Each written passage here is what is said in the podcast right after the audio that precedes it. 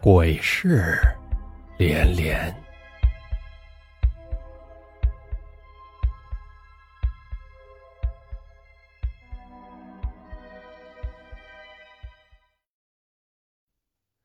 我被困在一间房里，准确的说，是我的灵魂。我生前是一名记者，一名正义的女记者。正义是我的信仰，而对于铲奸除恶，我赴汤蹈火在所不辞。可能有人会说：“ 铲奸除恶那是警察的事儿吧？与你记者有什么关系啊？”不是的，其实有些东西我了解的反而更多。虽然正义让我得罪了很多人。大家这需要记住，有些事情根本无法通过报警来解决，因为那些东西大部分人都不曾接触，甚至不曾听说过，包括警察。当然了，我也解决不了。但是，对于死亡，我有所准备，却没有想到会来得如此快，如此突然。死前最后的记忆是我被几个陌生男人活活的埋入了深坑。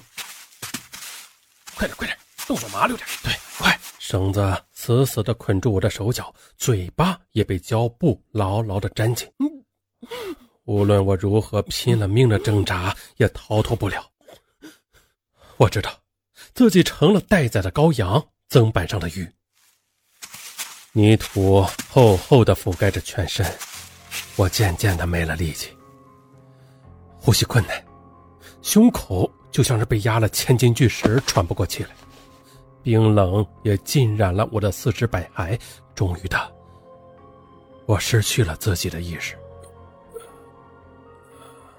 当我再次醒来的时候，身体很轻很轻，就这样漂浮在这间房里。而至于怎么来到这里的，我真的不知道。因为我的灵魂刚苏醒就已经在这里了，在这里我尝试了很多办法都出不去，周围就像是被设了屏障。作为灵魂的我，就这样被困在了这里。既来之则安之吧，我死都死了，也没什么会使我再害怕。于是呢，我便观察起这间房来。房间不大，一张电脑桌，一张床。窗台上还有几盆我叫不出名字的花，啊，没有等等，也就这些了。电脑桌上凌乱的放着一些书，好像还有一只话筒。室内的灯光黄晕晕的，给我一种温暖的感觉。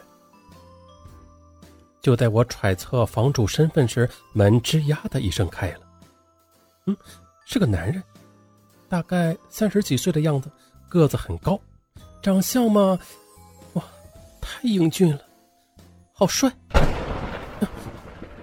外边没有下雨啊，怎么会打雷呢？哎，他看不见我，故作做起事来。我飘了过去，看他干嘛？只见他坐在电脑前，对着话筒清了清嗓子，说道：“听上文说鬼事，大千世界无奇不有。”太多离奇的、灵异的，让人无法窥透的，有些是故事，但更多的是事实。谁也不知道下一刻将会发生什么，即使你知道，也无能为力。有可能就发生在你身边，有可能现在的你正在经历着。哦，原来他是一位主播呀，而且是讲恐怖灵异鬼故事的。可是，他讲着讲着，声音突然停顿了。他开始抓耳挠腮，时而唉声叹气，时而捶胸顿足。怎么办呢？感情是没有太好的故事给他讲下去了。看他的样子，好好笑。可是，我想提醒他，恐怖故事单靠编是编不好的。没有真切感，怎么听怎么假，这一点我深有体会。要知道，我当记者的时候，什么离奇诡异的事情都经历了不少，也听闻过很多荒诞却真实发生的事件。这些比凭空想象的鬼故事要有意义的多了。看着他，又想了想自己的现状。嗯，我现在的肉体已经死去了，可是我的灵魂却带着记忆被困在这里。我想，我新的使命来了，也找到了在这里的理由了。对，我要通过他，把我这些年所见所闻、所经历的事情都传达给他，让更多的人都知道。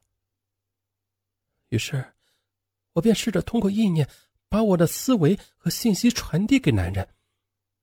可是起初他没有任何反应。我不死心，我便试了无数次。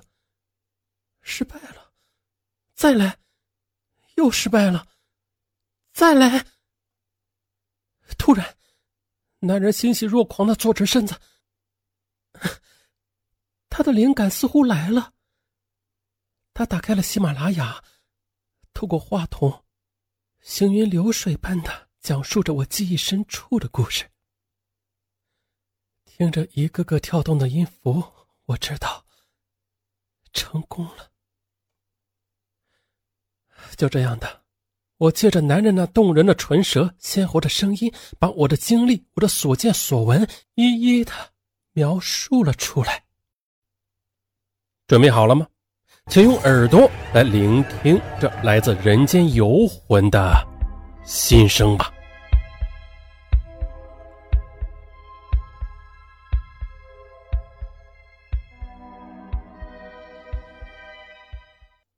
好。词引作者子雅啊，感谢，感谢他特意的为上文写了词引，指引着大家走向上文的鬼故事。那上文的鬼故事啊，将定于今天是十七是吧？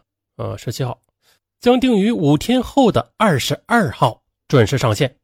到时候各位听友点击上文的头像，进入上文的主页啊，就能找到新专辑的名字，叫做《鬼事连连》。